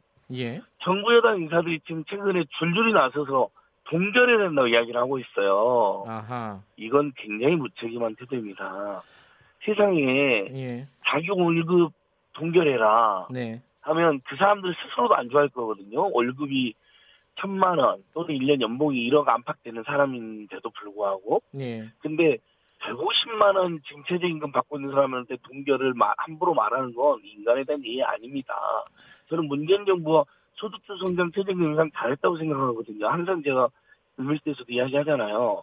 근데 그것 때문에 지적을 받았어요. 공격을 받은 거 맞아요. 힘든 네. 거. 그렇다고 세상에 그 어려운 사람들의 물가 인상률도 반영 안 하는 최저임금 동결 그런 이야기를 지금 줄줄이 정부 여당 인사들이 이야기한다는 것은 현 정부가 굉장히 무책임한 태도로 비춰질 수밖에 없다. 그러면 저는 지지율 더 떨어진다고 봅니다. 근데 그걸 작정하고 한번 비판하고 싶더라고요. 예, 그러니까 지금 안진걸 소장께서도 어, 속도 조절은 일부 좀 불가피하다 이렇게 말씀하시지만은 동결은 말이 안 된다 이렇게 지금 말씀하시는 거죠? 예. 예. 저 양비론을 굉장히 안 좋아합니다. 우리 앵커님께서도 아시다시피 예. 저희들이야 제가 참여됐을 때도 그렇고 심란지 때도 항상 어쨌든 양비론보다는 네. 그래도 일이 되게 하는 방향으로 우리 사회 팀원을 개혁에 대해서 했어왔는데 자 보세요. 속도 조절이 불가피하다는 거하고 동결은 완전히 천지 차입니다. 이미 2018년도에 16, 16% 올해 10%가 10%대가 올라서 적용됐는데 네. 한 차례 속도 조절이 이루어진 거잖아요. 6% 음. 정도를 떨어뜨린 거니까. 근데 저는 올해도 제가 지금 감안해 보니까 최저임금을 박근혜 정부, 이명박 정부 때 수준 6, 7% 정도 올리면 이제 9천 원에 근접합니다. 네. 공약대로 만 원은 아니라더라도 시중에 노인 단가가 이미 8, 9천 원으로 다 상승해 있거든요. 네. 굉장히 흔히들 말하는 허드렛 일을 하는 분들도요. 네. 하면 9천 원 정도는 돼야 되는데 그러면 한7.5% 올라야 되거든요. 네. 근데 이게 속도 조절하면서도 물가 인상률도 감안하고 한편으로는 계속 국제경제 전문가나 우리나라 내부의 경제 전문가들도 대한민국은 내수를 확실히 진작시켜야 된다 이야기를 하는데 내수라는 것은 지금 포탈에 딱 쳐가도 공공 부분의 지출을 늘리고 네. 그 다음에 민간의 소비를 활성화하는 거로 나옵니다. 수출과 대기업으로는 경제가 살아나지 않는다는 것은 지금 몇십 년 동안 이미 증명됐다고 봤을 때 결국은 아래로부터의 경제 활력을 만들어야 되는데 그게 내수고 그다음에 임금을 올리지 않을 수가 없습니다. 그러려면 약속대로 많은 쪽으로 가야 된다고 생각하는데 네. 고용의 감소 효과가 일부 있고 또 많은 부담스러운 중소업 중소상공인들의 호소가 이어지고 있습니다. 그 그분들도 우리 국민들이잖아요. 네. 그리고 알바 현장에 있는 분들도 뭐라 그러냐면 이 최저임금이 올라가니까 알바를 덜 뽑고 심지어는 이제 주휴수당 15시간 주 15시간 이상 일하면 주휴수당 줘야 되니까 네. 만근하면 주휴수당 안 주셔서 15시간 미만 일자도 지금 생기고 있는 거거든요. 네. 그래서 최저임금 인상에 급여 인상에 부작용이 일부 있다라는 지적을 끊임없이 하시더라고요. 근데 저는 사실 그걸 인정하고 싶지 않았습니다. 어, 전 세계 어디에도 최저임금의 인상이 고용에 감소를 해준다는 통계가 정확히 나와 있지 않거든요. 근데 다만 실제로 제가 옛날에 을밀, 을밀대에서도 그런 이야기를 했거든요. 근데 우리 친구들이 연락해서 야 내가 10명을 지금 사람 쓰고 있는데 20만 원씩 올랐으면 한 달 인건비가 내가 200만 원에서 상승해서 한 사람을 감원했다. 안타깝게. 음. 제가 그 이야기를 한 적이 있었는데 실제 그렇게 가문이 일부 있는 건 사실인 것 같아요. 네. 정부 조사에도 최근에 드러났고, 네. 참 속도 조절을 안 할 수 없는 상황인 거죠. 그러니까 그래서 7% 정도면 어떻겠냐라는 것을 저는 제시하고 있는 건데요. 네. 물가 인상률이라든지 수활성까지 다 감안했을 때. 근데 정부당의 책임있는 인사들이 동결을 이야기하는 건 매우 무책임하고 문재인 정부의 소득주도 성장을 사실상 폐기하는 거랑 다름없는 것이거든요. 그건 저는 강력하게 비판하지 않을 수 없다 이렇게 보고 있는 것이죠. 지금 뭐 최근에 경제 상황 여러 가지 지표가 안 좋고 지금 말씀하셨듯이 어 예컨대 이제 소상공인 연합회에서 조사를 해보니까 최근에 최저임금이 오른 2년 동안에 59%가 직원을 줄였다 이런 지금 통계도 나오고 있고. 예, 맞습니다. 예. 뭐 이런 상황에서 이제 지금 신임 박준식 최저임금위원회 위원장도 어, 2년간 다소 빨리 올렸다. 어, 라는 어느 정도 사회적인 공감대가 있다라는 발언을 했단 말이에요. 그러면은 이제 속도 조절은 분명히 어떤 진행이 될 것 같은데 지금 말씀하신 대로 동결이나 지금 사용자 단체 쪽에서는 어, 인하까지 얘기를 하고 있거든요. 음. 네, 저기 IMF 위기 때 그다음에 2008년 그 세계 금융 위기 때 네. 그때도 상대단체들은 인하 이야기했지만은 네. 3%가 올랐습니다. 네. 물가 인상률보다 임금이 안 오른다는 것은 그 실제 월급 생활자들에게는 어마어마한 충격적 이익이고요. 네. 다만 이 최저임금이라는 게 모든 사업장 임금을 올리는 게 아니잖아요. 예. 어떤 사업장에서는 정말 힘들면 동결하기도 일하기도 하지 않습니까? 예. 직원들이 그 심지어 공감해가지고 우리들이 나서서 먼저 깎겠다는 직원들도 있습니다. 네. 예전에 몇몇 언론사들도 힘드니까 그렇게 한 적도 있었잖아요, 실제로. 심지어 그 기자님들까지도 나서서 그런 적이 있거든요. 네. 그러니까 우리 노동자들이 현명합니다. 회사가 어려운데 무조건 올려달라는 집단은 아니거든요. 음. 다만 최저임금은 뭐냐면 최소 500만 명 안팎의 최저임금 선의 노동자들에게 최소의 인간날삶을 보장해주는 제도인데 거기서 이하는 정말 말도 안 되는 소리라고 생각하고요. 예, 알겠습니다. 다만 예. 저도 속도 조절에 동의한다고 하지 않았습니까? 네, 네. 근데 정부 여당 인사들까지 나서서 무책임하게 물가 인상률 정도로 올려야 된다가 아니라 동결을 주장하는 것은 지난 2년 동안 정말 밑바닥 지층의 소득을 올려서 소비를 활성화해서 내수를 진작시킨 그래도 그것 때문에라도 지금 저는 한국 경제 이만큼이라도 버티고 있다고 생각하거든요. 네. 그것을 폐기한다는 것은 현 정부가 촛불 시민혁명을 제승한 정부다. 서민들의 정부다라는 말을 부정하는 거나 다름없습니다. 네. 이건 저는 문재인 대통령이나 정부 여당의 고위층 인사들이 아주 심각하게 받아들여야 된다고 생각을 해요. 알겠습니다. 도대체 네. 아니 삼성의 이재용 회장은 몇 번이나 만나면서 밑바닥 노동자들 지금 대통령이나 정부당 인사들이 몇 번이나 만났습니까? 이렇게까지 저는 물어보고 싶어요. 예. 을밀대, 을밀대니까 최소한 우리 방송이라도 그렇게 강하게 한번 성, 설령 문재인 대통령의 지지자들이 저를 요구한다 하더라도 실제로 저소득층, 빈곤층 청년들, 노동자들, 서민들 얼마나 만났냐. 네. 그런 게 지금 국정에 발행되고 있는 것이냐, 제대로. 음, 네. 이렇게 지적을 안 할 수가 없는 것이죠.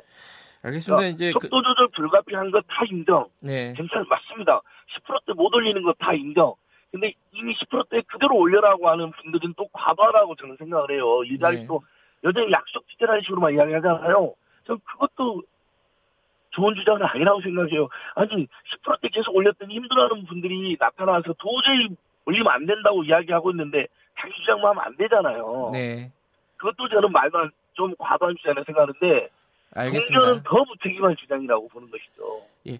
그 사실 최저임금과 관련된 거는 그 임금 산정하는 방식이라든가 어 그리고 산입 범위 뭐 여러 가지 쟁점들이 있는데 이 부분은 다음에 한번 좀 시간을 가져야 될것 예, 같아요. 지금 전화로 해가지고 이 음질이 그렇게 좋지가 않아서 예, 오늘, 예, 오늘은 오늘은 예. 여기까지 좀 듣고요. 어, 다음에 요 최저임금 관련해서는 조금 더 깊이 있는 예, 내용들을 을밀대 시간에 한번 가져보는 시간 마련해 예. 보도록 하겠습니다.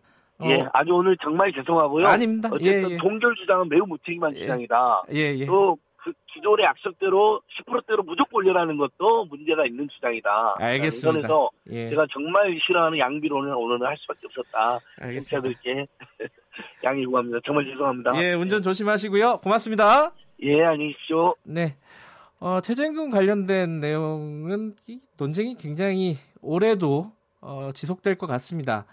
어, 청취자분 중에 K7430님은 최저임금 인상은 괜찮은데 주유수당은 너무 힘들다 이런 말씀을 해주셨고요. 뭐 김정숙님은 여기저기 가게들 폐업만 늘고 있다 이런 말씀도 해주셨는데 뭐 반면에 뭐 이원현님은 유튜브에서 작은 회사 경영하지만 어려운 직원들 줄 것 다 주고 일을 시킨다 최저임금 올려도 불만 없다 이런 말씀도 해주셨고요. 어, 아날로그 보이 분은 전체 최저 시급은 전체 임금을 올리는 게 아니다. 어려운 어려운 분들에게 이 정도 받게 해줘야 하는 거다. 이런 말씀도 해주셨고요. 아, 찬반이 갈리고 이게 굉장히 이번 최저임금 산정이 굉장히 어려울 것 같은 게 사실입니다. 어, 다음에 한번 좀 더 깊이 있게 얘기 나눠보는 시간 가져보겠습니다. 김경래 최강 시사 듣고 계신 지금 시간은 8시 44분입니다.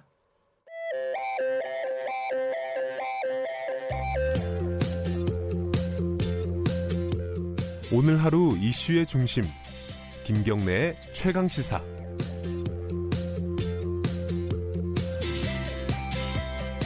네, 지난달 말에요. 이, 그런 기사가 굉장히 크게 여러 언론에 실렸습니다. 200년 동안 베일에 쌓여 있던 비밀의 정원 성낙원이 일반에게 공개됐다. 뭐 이런, 이런 기사요. 저는 안 가봤는데 서울에 있는 거고요. 이게 서울 성북구에 있는 어떤 공원 정, 정원이라 그러는데 조선 시대부터 내려왔던 아주 어, 귀중한 문화재다. 뭐 이런 얘기도 있었고요. 그런데 최근에 이게 근거가 없다. 이게 무슨 문화재인지 사적인지 이런 근거가 없다. 오히려 해방 이후에 만들어진 뭐 그런 거다라는 주장도 있고요. 이게 어떻게 봐야 될지 모르겠습니다. 그런데 왜 문화재 사적 이런 걸로 지정이 됐을까요? 자, 한국문화유산정책연구소 황평우 소장님 연결해 보겠습니다. 안녕하세요. 네, 안녕하세요. 예, 성락원이 뭐 하는 데입니까? 이거 잘 모르시는 분들 많을 것 같아요. 간단하게 먼저 설명해 주시죠. 뭐 모르시는 게 맞습니다. 성락원이라는 네. 이름이 예. 뭐 비, 공개도 안 했고 또 조선시대 대표하는 정원도 아니고 예.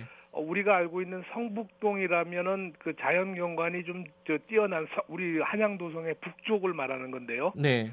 그 만해 한용운 선생 시무장도 거기 있고 뭐 간송미술관도 있고 일반적으로 경치가 다른 데보다는 좀 좋았습니다. 그런 네. 곳을 어 1960년대 이후에 막아놓고 있으니까 네. 사람들 네. 손을 안 타니까 큰 정원이 됐겠죠. 음. 그러니까 조선시대 정원이 아니라 현대 정원입니다. 아, 아니 근데 예전에요. 네. 유홍준 전 청장 있잖아요. 문화재 청장. 뭐, 뭐, 조선의 3대 정원이라고. 예, 그, 그, 그 중에 하나를 성락원이라고 소개했다고 저도 봤거든요. 저는 그거를 보면서 대표적으로 지식인의 거짓말이라고 생각하는데요. 어, 제가 그 얘기 들었을 때 아니 그렇다면 우리 저 저 해 남에 있는 금세동은 어떻게 할 거냐? 어. 그러니까 금세동은 일반 우리 청취자분들께서 모르시는데 몰라요. 저도 처음 듣네요. 윤서 이제 물론 거기도 공개를 안 해서 그렇지만 예. 개인 소유주인데요. 굉장히 예. 어마어마한 면적입니다. 면적에 어허. 그 윤선도 아시죠? 네. 그 집안들이 호연지기를 길렀던 자연과 어울려진 그야말로 어, 한국의 대표적인 정원이고 또 소수회원, 부영정 이런 게 우리나라 정원이지. 음흠. 그 정원에는 또 철학이 있어요. 음흠. 자연을 최소한 그 네. 거르지 않고. 근데 성나고는 어, 1960년대나 정확하게 50년대 뭐 신문 기사에도 나오지만 그 이후에 만들어진 공원이에요. 예. 아니 그런데요. 잠깐만요. 그러면 네. 하나씩 좀 따져볼게요. 네네. 어 이게 1992년도에 문화부가 네. 성락원을 사적 378호로 지정을 했단 말이에요. 네네네. 근데 그때 사적으로 지정을 지정을 할 때는 뭔가 근거가 있으니까 지정을 했을 거 아닙니까? 아니요, 제가 지정 보고서를 예. 어, 이게 11년 전에 거기서 좀 불미스러운 사건이 있어서 제가 추적하면서 관심을 가졌는데요. 예. 그때 아마 KBS에 있는 기자분하고 같이 이제 취재를 했었는데 어. 그때 당시에 이제 10년 전에 그 지정 보고서를 봤더니 네. 철종 때 2조 판서를 했던 심상응의 별서 예.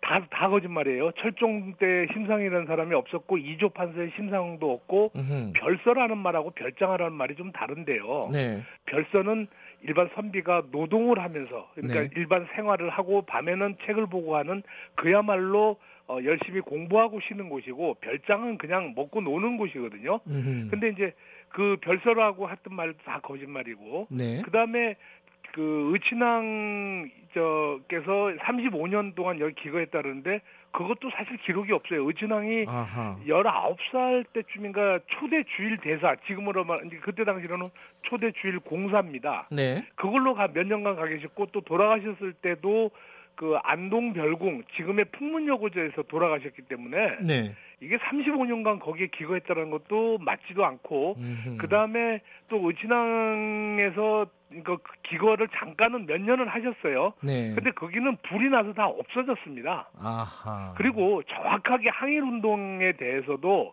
우리가 아직까지는 그 전해오는 말은 있지만 네. 정확하게 이게 근거로서 남아 있는 건 아주 좀 부족하죠.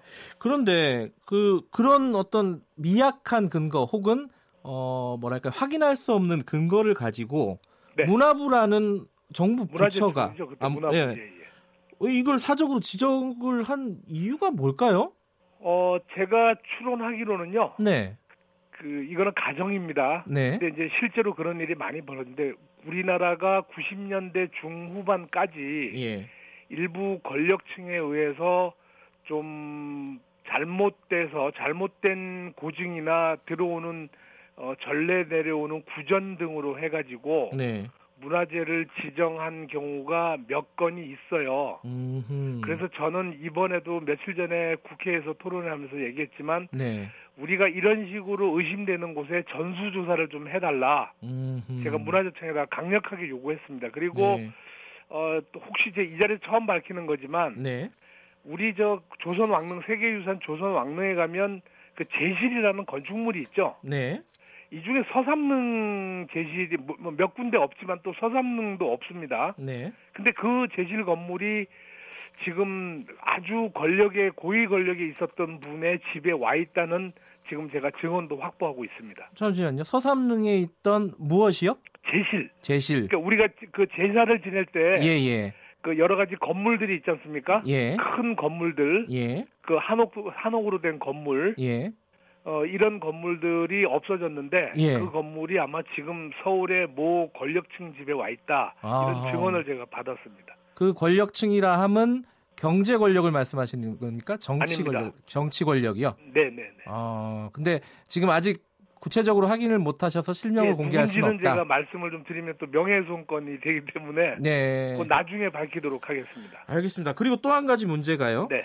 92년도에 사적 지정도 그렇지만은 2008년도에는 명승으로 또 지정이 다시 됐어요.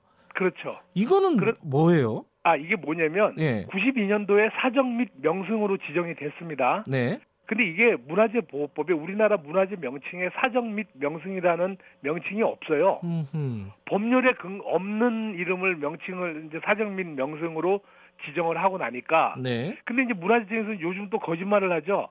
사적으로 지정했다는데 분명하게 사적 및 명승 아하. 법률에도 없는 거를 지정해 놓고 예. 문제가 될 것 같으니까 사적으로 지정했는데 예. 이제 사적이 아니니까 명승으로 바꾼다. 이 문화재청 발표가 전부 거짓말입니다. 사적 및 명승이라는 명칭이 없는 문화재로 지정을 하니까 이게 문제가 되니까 그럼 명승으로 통일하자. 네. 그래서 2008년도에 명승으로 통일했는데요.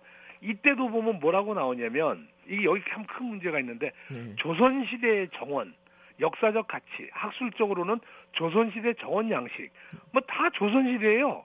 그래서 어 이게 그리고 나머지는 뭐 북악산을 대상으로 해서 경사지에 워치하고 이런 게 있는데 이건 얼마든지 쓸 수 있거든요. 그래서 네. 제가 조선시대 정원이 아닌 이 연구 용역에 얼마를 준지를 모르겠지만 이 의견에 따라서 했는데 문제는요. 네. 여기에 책임 연구원을 했던 분이 아마 국회 앞에 가신 분들은 알겠는데 그 학생들이 3년간 정도의 1인실 하고 있는데 자기가 했던 연구 용역을 무단으로 이 담당 책임 연구원이 어 다른 데다가 거래를 했다. 그다음에 또 연구비를 횡령했다. 이런 식으로 해서 1인실을 아마 지금도 하고 있는 걸로 알고 있습니다. 음흠. 이런 분이 책임 연구원으로 해가지고 어, 연구 용역을 한 거를 그때 당시에 또 문화재위원이었어요. 아, 예. 전문위원이었는데 전문위원이 조사하고 난 다음에 위원회에 올려서 통과 만장일치로 통과를 한 거예요. 그러니까 자기가 조사한 거를 자기 위원회에서 조사해 가지고 통과시킨 거죠. 음. 굉장히 이런... 석연찮은 부분이 많군요. 네? 석연찮은 부분이 많아요. 석연치 않은 게가 예. 아니라 예. 저는 이렇게 생각합니다. 이건 완전 가짜입니다, 가짜. 가짜다. 네, 네.